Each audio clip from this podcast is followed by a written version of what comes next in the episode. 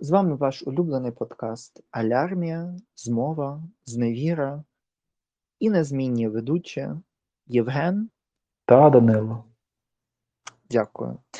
Тож, сьогодні ми поговоримо трохи про досвід, суб'єктивний досвід, і почнемо, власне, з Євгена. Євгене, що ти думаєш, яке є, власне, сприйняття німців, України, всього українського? Будь ласка, поділися з нами цим досвідом, бо він, напевно, є різним.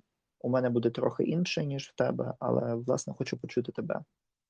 Несподівано для себе я відчув, що знаходжусь всередині уваги, однозначної уваги моїх німецьких викладачів та одногрупників.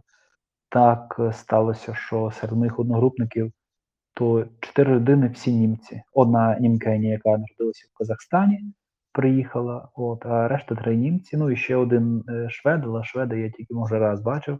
А з Казахстану це та, котра має походження німецьке? А вже ж, та, німецьке походження. Вона казала, що її бабця, її звали Зерафіма, і вона з Волзького регіону. Тобто це німці, які там жили, і вони були репресовані, приїхали до Казахстану, і 3 роки потім вони стали Spätaussiedler, тобто пізні переселенці, і переїхали до Schleswig-Holstein, це регіон на півночі Німеччини. З того самого регіону походить ще один одногрупник і професор, який завідувач кафедри політичної філософії, політичної думки. Отже, загалом цей регіон представлено добре, і от коли я тільки почалися цього семестру заняття, то запросили мене на спеціальний семінар, там, де зібралися студенти з усіх груп. Були бакалаври, були магістри, були PhD-студенти, були також викладачі. І там спілкувалися. Тема була така, саме була тема «Війна в Україні, як з цим діяти». Мене запросили на семінар, точніше це був семінар, а більше як колоквіум, там не ставлять оцінок. Але там були присутні студенти із бакалаврських програм, з магістерських, мої одногрупники, себто викладачі, доценти, PhD-студенти. І тема була цього колоквіуму саме обговорення війни в Україні і як з цим діяти. От. Ну і науковці, політологи до цього трохи інший підхід був, вони не обговорювали новини, а вони більше обговорювали, як теоретично це оцінити.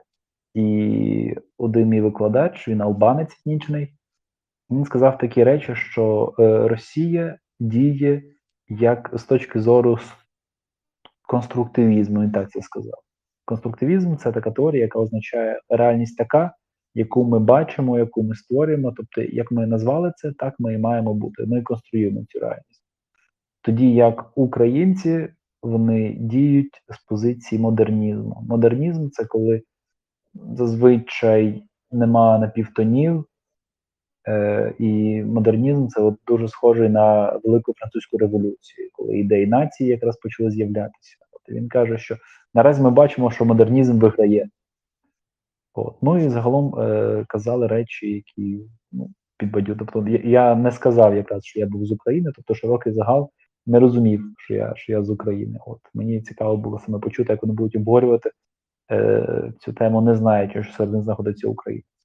От, кілька було теж дивних заяв. Один студент PhD, здається, сказав, що те, що ми бачимо зараз, це, я це назвав сюрреальполітік, тобто, що політика Німеччини загалом щодо Росії, вони думали, що це реальна політика, тобто прагматичні речі, але Російська Федерація діє непрагматично, якщо це так сказати, чисто логічно оцінювати. От. Тому це сюрреальполітика. Мені відповіли натомість, що один з студентів каже, що ми ж бачили такі речі і в Югославській війні, і в Сирії. Тобто це жахливо вже, що частина сьогоднішнього життя.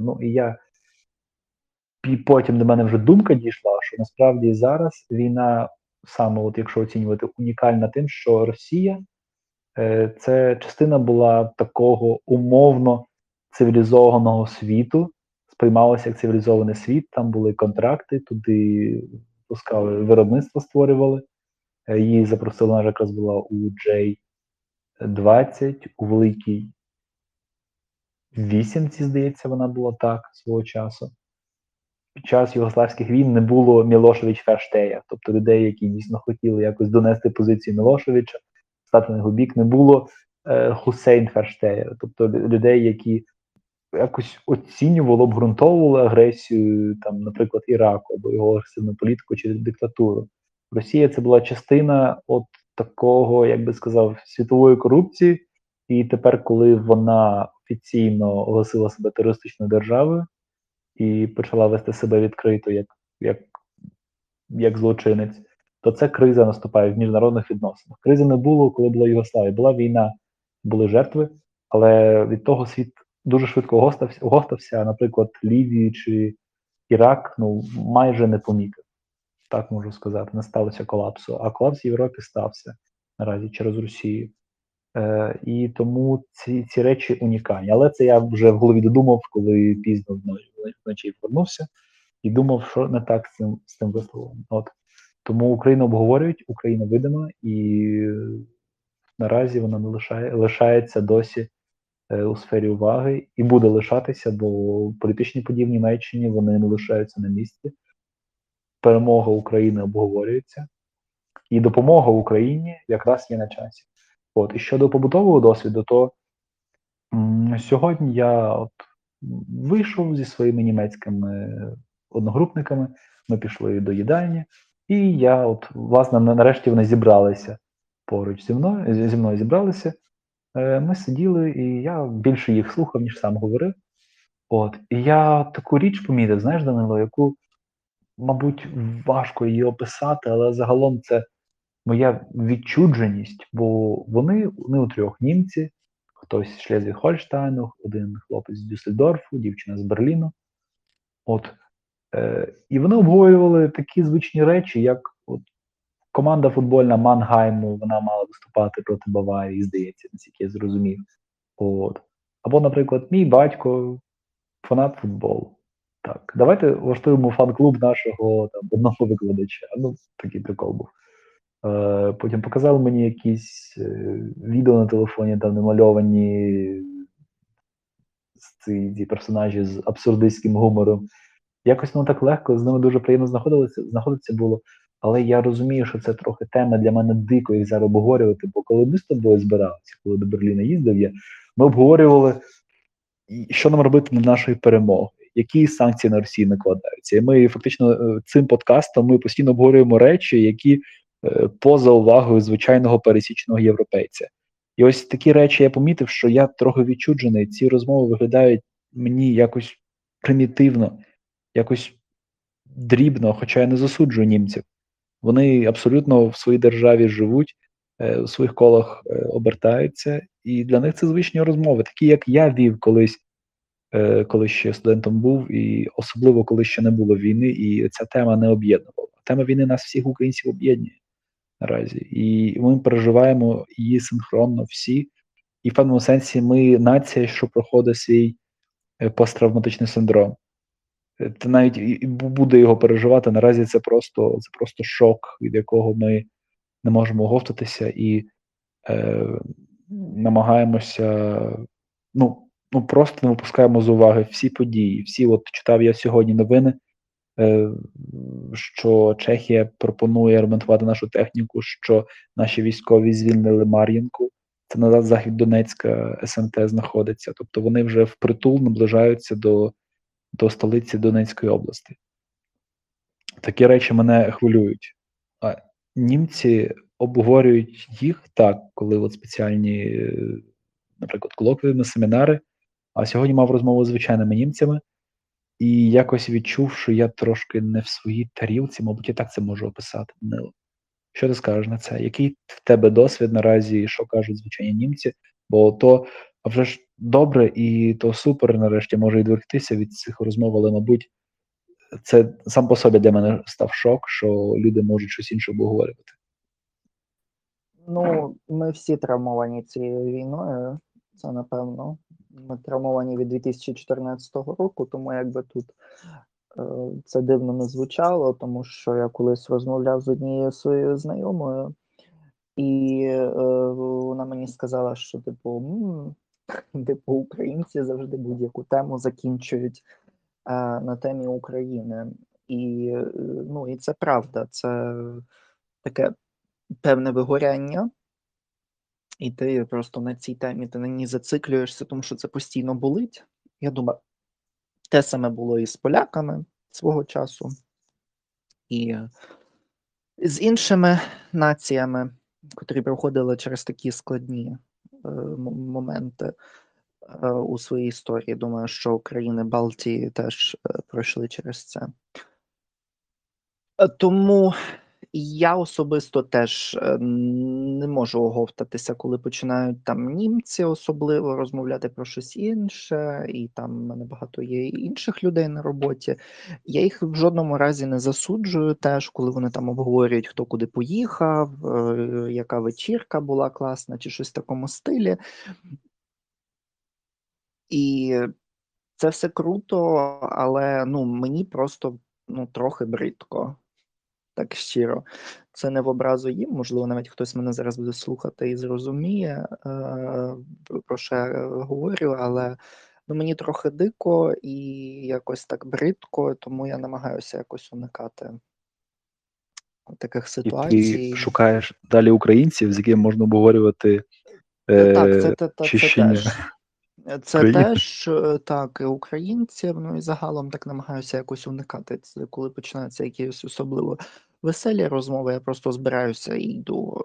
Ну, мені просто неприємно. Зараз це не той момент. Я так чи сяк, я в траурі з усією нацією. Так, люди, а вже ж мене питають дуже часто про те, що там в Україні, як, який це жах, як вони переживають, це все теж.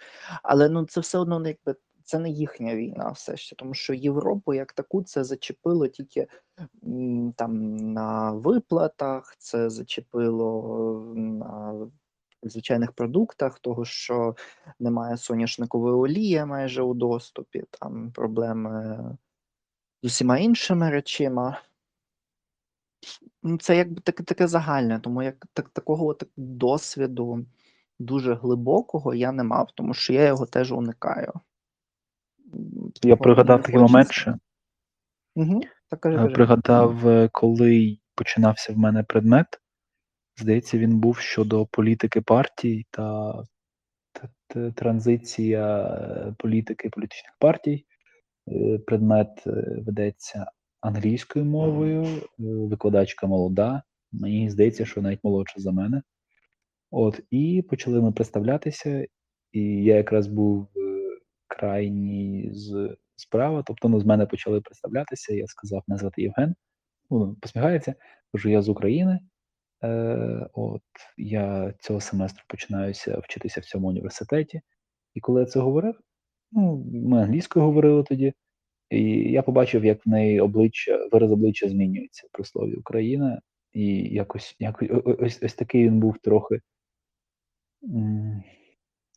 нейтрально траурний, якось так я можу сказати. І відчув я, що дійсно вона уявила, і в неї в голові там винурнули, може, картинки чи новини, які вона читає, бо вона якраз вже слідкувала за новинами і за вибором в Угорщині вона слідкувала, то чого б вона не слідкувала за Україну. Особливо якраз тоді в ті дні якраз новини були про різанину в Бучі. Тому от такий момент я теж собі відмітив. Ну, я собі поставив це за мету, що от будь-яке питання, от будь-що би було. Я навіть здавав зараз іспит, на котрий я зареєструвався півроку тому, і там було питання про ці Einkaufszentren, про ці такі шопінг-моли, типу, чи це наше майбутнє, чи ми від них відмовимося. І я навіть там інкорпорував те, що зараз російсько-українська війна, і що навіть ніхто... Там було питання, як у твоїй країні це відбувається. Ну, я сказав, що все розбомблено, тому якби людям не до закупів якихось веселих десь... Ну, правильно, так. Так, і загалом я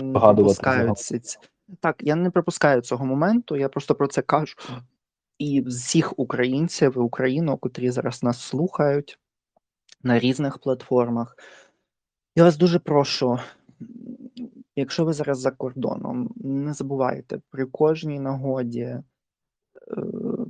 просто кажіть про те, що Україна, російська війна проти України. Робіть це видимим. Так. Робіть це видимим, бо росіяни, а вже ж вони, ми маємо на них не оглядатися, але вони не уникають жодної можливості, щоб сказати, які вони бідні, які вони не підтримують політики свої держави, бо вони ж такий простий народ, от санкції на них наклали, не можуть дивитися Spotify, слухати, там Netflix, таке все. Вони будуть завжди бідні, і тепер хочуть нове амплуа зробити. І тоді забувають, що дійсно справжні жертви війни – це Україна, на яку напали, і жодна ментальна гімнастика про НАТО, про ще щось, і про бідкання росіян, вона цього факту не змінить. Вона не змінить і не верне ракети назад від обстрілу Черкасів, від обстрілу Львова, від Харкова, від десятків міст, які впали бомби. Я не кажучи вже про десятки міст, які наразі є окуповані, і те, що ми бачили в Бучі, відбувається там всюди, і досі відбувається. Ну і тут я хочу просто теж додати такий момент, що одна з наших тимчасових співведучих, Анастасія, котра всім дуже сподобалась, з Калгари, вона, власне, нещодавно написала, що українці, пам'ятаєте, що дуже часто іноземці матимуть контакт з українською культурою, власне, через вас. І, можливо, більше ніколи з нею взагалі не стикнуться. Тому намагайтеся завжди репрезентувати Україну та все українське належним чином. Це, насправді, стане у пригоді. Бо дуже часто ці речі, вони потім відкладаються в голові, і ті люди потім нас підтримають. Дуже багато моїх знайомих, котрі знали тільки мене як єдиного українця, вони так і сприймають Україну і так намагаються ходити на всі протести, вони підтримують Україну всім, чим можуть. Тому робіть цю справу, не відкладайте на потім, бо теж ворог, він не спить, а нашу справу треба робити, бо про нас забудуть дуже швидко, і це все замнеться, тому треба... Я не буду таким песимістом, але треба. Мається на увазі, ми мусимо подивитися на інші війни. Я розумію, що тут не хочу бути якимось дуже злим, а вже ж Україна набагато ближча до Європи, ніж Ірак, або, скажімо, Сирія, або Лівія, і так далі, і тому подібне. Це все зрозуміло.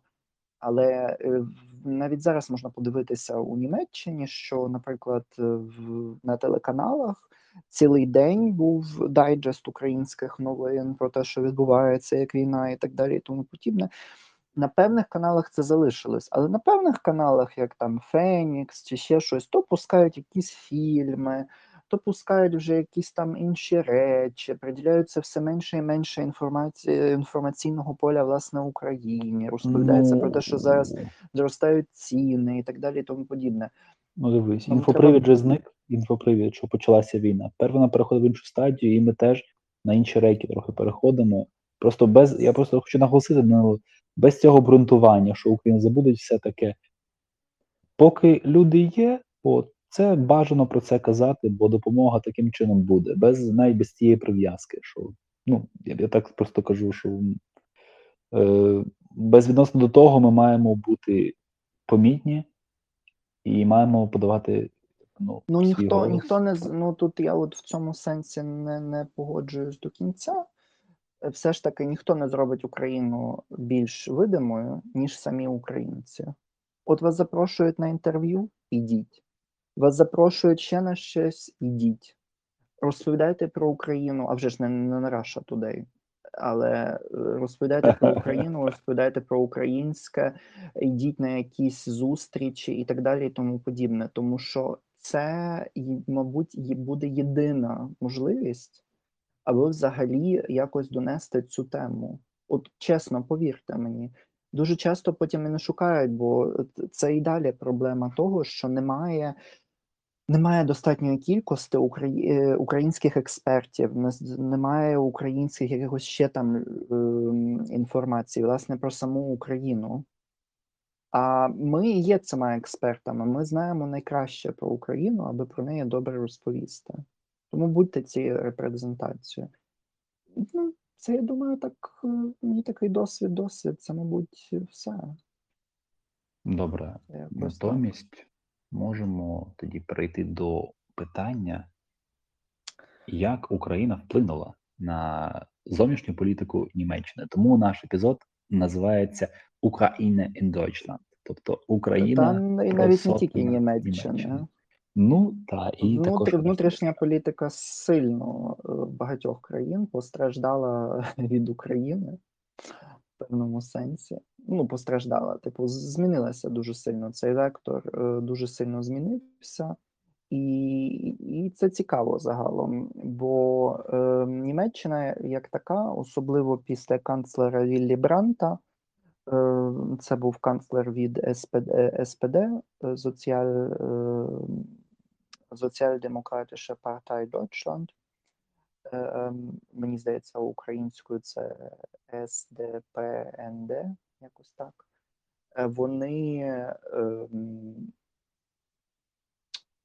Вони мали цю дуже позитивну розмову з Німеччиною. Німеччина з Росією, типу, вони будували весь час мости з Росією і так далі, і тому подібне. І це позитивна політика співпраці з Росією, вона таки залишилася на роки, на десятиріччя вперед. І це дуже негативно зараз вплинуло на реакцію, власне, Німеччини на українське питання як таке загалом, не тільки про російсько-українську війну. І я не буду зараз заглиблюватися у те, як це було раніше, я хочу сфокусуватися на тому, як це є зараз. Дуже довго Німеччина відстоювала те, що треба залишатися при тому, аби був Nord Stream 1 і Nord Stream 2, і взагалі газ, бо це все не політика, це все економіка, і не треба в це, типу, замішувати політику. І однією з таких захисниць Нордстріму, окрім того, що це була Меркель, що це була попередня влада, це СПД з ЦДУ-ЦСУ, котрі були коаліцією, потім вже і Ампель коаліціон в певному сенсі теж захищали, але однією з найбільших захисниць була така голова, це міністр-президентка, цього Мекленбург-Поммерні. Вона, пані Швізіг, вона дуже хотіла, щоб цей Nord Stream 2 добудували. Вона навіть допомогла в тому, щоб відкрити, як це сказати, таку якби фундацію, аби обійти всі американські, британські санкції, котрі були проти Nord Stream 2. Але вона не сказала, що це вона, власне, відкрила, тільки вона сказала, що це хтось з її кабінету, типу її там міністрів цієї землі, що там чиясь це була ідея, і хтось там відкрив, і вона тільки підтримала. І тут, от, власне, пасхалочка в цьому всьому захована, тому що тепер, коли Nord Stream 2 відмінили, і тепер Nord Stream 1 хочуть відмінити, і взагалі це... цей штифтунг, тобто цю фундацію хочуть зруйнувати. Тепер виявляється, що пані Швізіг все ж таки була ініціаторкою, аби це все відкрити. І тепер на неї тиснуть політики, і загалом медіальна спільнота тисне на неї, щоб вона пішла у відставку. Так само зараз є величезний тиск коаліційних партнерів на канцлера Німеччини, тому що Україні до сих пір не надають важку зброю. Тобто танки різного типу і протиповітряну зброю, щоб відбиватися від російських літаків Рососісії. Ну, і це дуже цікавий момент, тому що тут теж відбувається дуже сильний тиск, власне, на канцлера. І тепер взагалі може бути під питанням те, чи ця коаліція між зеленими, вільними демократами і соціалістами, чи вона взагалі, соціал-демократичною партією, чи вона взагалі залишиться. Бо цілком можливо, що якщо все продовжить йти, от, власне, таким шляхом, кволої, в'ялої допомоги Україні, то цілком можливо навіть, що цей канцлер не досидить до кінця свого періоду. Поясни, будь ласка, нашим слухачам-слухачкам, як так може статися, що Шольц лишиться без роботи? Ну, може бути кілька сценаріїв, і одним з них може бути вотум недовіри, якщо члени тих партій, котрі увійшли в коаліцію, вони скажуть, що вони не довіряють, вони можуть це ініціювати. ФДП, мабуть, цього, ну, типу, вільні демократи, мабуть, цього не ініціюють, але, мабуть, може бути так, що зелені ініціюють таке. Бо це просто історично колись вільні демократи колись вже ініціювали, щоб знесли, власне, з соціального цього канцлера, колись таке вже в історії склалося. Чим закінчилося? Ну, він пішов у відставку, це був Хельмут Шмідт. Але це він запитав парламент, чи вони все ще йому довіряють, і вони відповіли ні. Але, ну, сам факт. Це дуже важливий момент. Тут може або ініціювати, власне, ці партії можуть ініціювати це і сказати, типу, ніт, ми не хочемо тебе як канцлера. І це буде розвал коаліції, відповідно, він не зможе бути більше канцлером. Друга опція є такою, що він запитається, чи йому все ще довіряють, і він отримує несхвальну відповідь. І третя опція загалом, що буде тиск якби від публіки, від самих людей, і він сам піде у відставку без жодних питань, тому що у Німеччині зараз не схвально ставляться до його дій, десь 42-43%. Це сьогодні передавало НТВ і, мені здається, навіть Вельт. А підтримує його щось там 35-38%. Тобто це з ніг на голову перевернути, власне, людей, німців у Німеччині. Тобто це з ніг на голову поставлена тепер ситуація, бо його дуже сильно підтримували, всі дуже хотіли, щоб, власне, він був канцлером. І тепер ситуація зовсім повністю змінюється. Ну, тобто німці, звичайні німці, особливо, от вони дивляться на ту хоробрість, на ту силу духу українську і на те, як українці захищають свою країну, і як всюди українська діаспора збирає кожну копійку, просто викуповує все, висилає це все в Україну, і ті протести, і вплив на політиків, ну, тобто це все видно. І тут такий канцлер, який такий віднікується, і він так якби, ну, він має вигляд, так якби він був залежний від Росії. І це дуже страшно, тому що потім невідомо, до чого взагалі Німеччина може докотитись.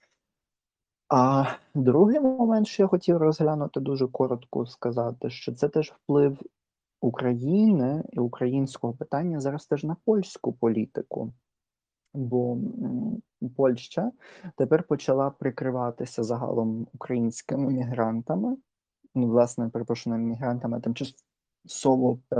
тимчасово переміщеними особами з України.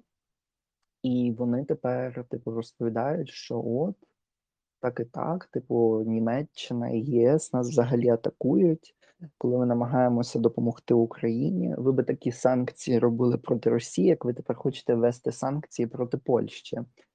Але і завдяки, власне, українцям та партія, котра зараз втрачала дуже сильно на своїх виборцях і виборчинях у Польщі, тобто ПІС, «Право і справедливість», вони зараз навпаки набирають зараз пунктів, і найімовірніше, що вони виграють знову вибори на наступних виборах. Тому так от Україна і українці, українки впливають на внутрішню політику багатьох країн у ЄС. Так, Ну, тоді я коротенько розкажу за Францію. Загалом вибори, які наразі будуть вирішувати. Так, розповісти за Францію, будь ласка, давай. Так, коротенько, слухай. Про Ліпен. Загальні положення такі. Термін президента у Франції – 5 років. Франція – це президентська держава. Відповідно, президент формує свій кабінет міністрів. Більшість з тих посад – це переважно політичні призначення, тобто може спокійно замінити одного міністра на іншого. Отже, два етапи виборів. Один відбувся 10 квітня, і наступний відбудеться 24-го. І наразі, відповідно до даних журналу «Політико», в першому турі чинний президент Франції Еммануель Макрон набрав 27,8%. Його основна опонентка Лепен 23,2%. І бронзовий призер – це Франсуа Меланшон, 22% рівно. От.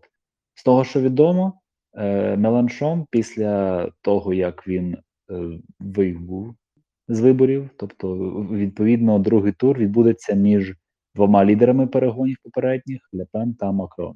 Як це і відбувалося у 2017 році. І, значить, Меланшон сказав, що він заохотив своїх виборців голосувати за Макрона.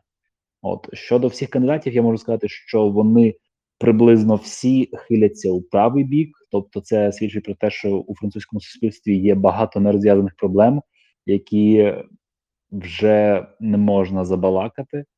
І одна з них – це безпека Франції, друга – це політика щодо міграції. Тобто всі кандидати так чи інакше експлуатують цю проблему і, відповідно, борються між собою на правому полі електорату. Цим також займався Ерік Земур, відомий журналіст і, мені здається, інтелектуальний провокатор, який також хотів дуже сильно обмежити міграцію. Одна з його найбільш виразних. Він набрав лише, він був четвертий на перегонах у першому турі, набрав лише 7%. 7,1%. Отже, він теж вибув. Ну і загалом Марін Лепен сказала, що щодо політики щодо Росії полягає в тому, що вона хоче дружити з Росією, аби в неї не був альянс із Китаєм. Оцінюйте самі, наскільки це є взагалі адекватне твердження. Який альянс з Китаєм? Ну, зрозуміло, але ви не розумієте, що Росія користувалася, що тоді до того було? Як на рахунок постачання зброї? Бо визначили, що, знову ж таки, це з матеріалів економічної правди, дізналися, що серед держав, які продавали Росії зброю, найбільше була Франція. Найбільше зброї продала Франція, по другому місці. Що тут переб'ю, я можу сказати, що щодо Німеччини це невідомо, це тільки estimated number, тому що Німеччина не подає ніде цифр, скільки вона продала в реальності одиниць зброї. Тобто це ще навіть під питанням, скільки зброї вони докладно передали, продали Росії. Бо цілком можливо, що ці цифри є набагато більшими. Ну і щодо міжнародних подій, то нарешті Україна таки всупереч, а може й завдяки війні, питання щодо її статусу кандидата у ЄС ескалювалося, акселерувалося, і нещодавно нам був переданий спеціальний опитувальник, який сам по собі є документом, в якому викладається аудит глибокої держави, як вона готова за економічними показниками, за показниками правовими, легальними, за показниками взагалі відкритості суспільства, як вона готова, щоб бути частиною от неподільного європейського простору. Зазвичай держави маленькі заповнювали його десь приблизно за півроку. Але Україна відповідно побила всі рекорди. Але тут ще скажу, це тільки перша частина цього опитувальника. Перша частина опитувальника, котру відповіді передали у двох частинах. Так, і а вже ж там, ну, плюс деякі речі, переважно більшість речей з них давно вже відомо має бути, але це частина також традицій самозаповнення цього опитувальника. Ну і, відповідно, певний жест такої доброї волі, можна сказати, на користь Україні. І планується, що він має бути заповнений, які там були дані, казали, десь кілька тижнів і вже буде завершений.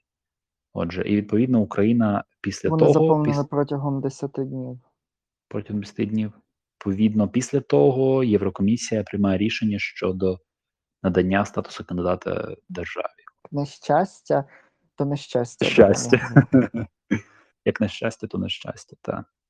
Мені так здається, що це цікаво, цікавий досвід загалом 10 днів заповнення таких речей, котрі заповнюються роками часами. А по-друге, ну, мені щиро цікаво взагалі, ну, Україна ствердно сказала, що ми відповідаємо на 70% до копенгагенським статтям. Угу. Ми відповідаємо на 70%. Не знаю, подивимося. Мені цікаво, якою буде відповідь комісії. Бо як на це вони мають дати відповідь якось вже влітку. Ще можу дати такий факт, що навіть якщо Україна отримає статус кандидата в члени ЄС, це буде, по-перше, це буде символічна перемога, але це також означає, що відкривається дорога до остаточного процесу приєднання до ЄС, щоб Україна стала повноцінним членом. І це теж може зайняти роки в якомусь сенсі, бо наразі все вирішується на полі бою. Якщо конфлікт не буде заморожений, ми таки відіб'ємо цю жахливу терористичну навалу. Більшість проблем з нашими сусідами, особливо Угорщина, яка дуже дивні показує реверанси бік Росії. Всі питання будуть самі собою розв'язані, і точно ніхто не буде блокувати це рішення. Ну і щодо НАТО, я так скажу, моя думка, добре, що НАТО нам допомагає наразі, як може, держави НАТО окремо допомагають, але Україна в певному сенсі переросла, навіть НАТО. Це було зламати цей міф імперський, ми це казали в попередніх випусках. Це досягнення, яке належить тільки Україні. З переможцями все ж таки всі хочуть дружити. І почнеться далі дуже довга і кропітка праця по відновленню України, відбудові. І також, я вважаю, нам треба все ж таки до ладу привести нашу політичну систему. Тут теж мають бути реформи. Бо навіть незважаючи на те, що наразі на часі критикувати нашу владу, вона робить все можливе і неможливе, включно з нашими волонтерами, включно з нашими військовими. Але певні речі, які я зараз бачу, вони мають симптоматику таку досить авторитарну волюнтаристську. Але за це ми поговоримо в наших наступних епізодах. Що ж, я щиро дякую нашим відданим слухачам і слухачкам за те, що ви ставите нам вподобайки. Я раджу вам всім підписуватись на нас в RSS, на Apple Podcast, Deezer'і, також на Spotify. Слухайте нас, діліться своїми думками, підписуйтесь на наш Instagram, ставте нам зірочки, пишіть коментарі. І бажаю вам мирного неба над головою та рідної землі під ногами. Слава Україні! Героям слава! До наступних зустрічей!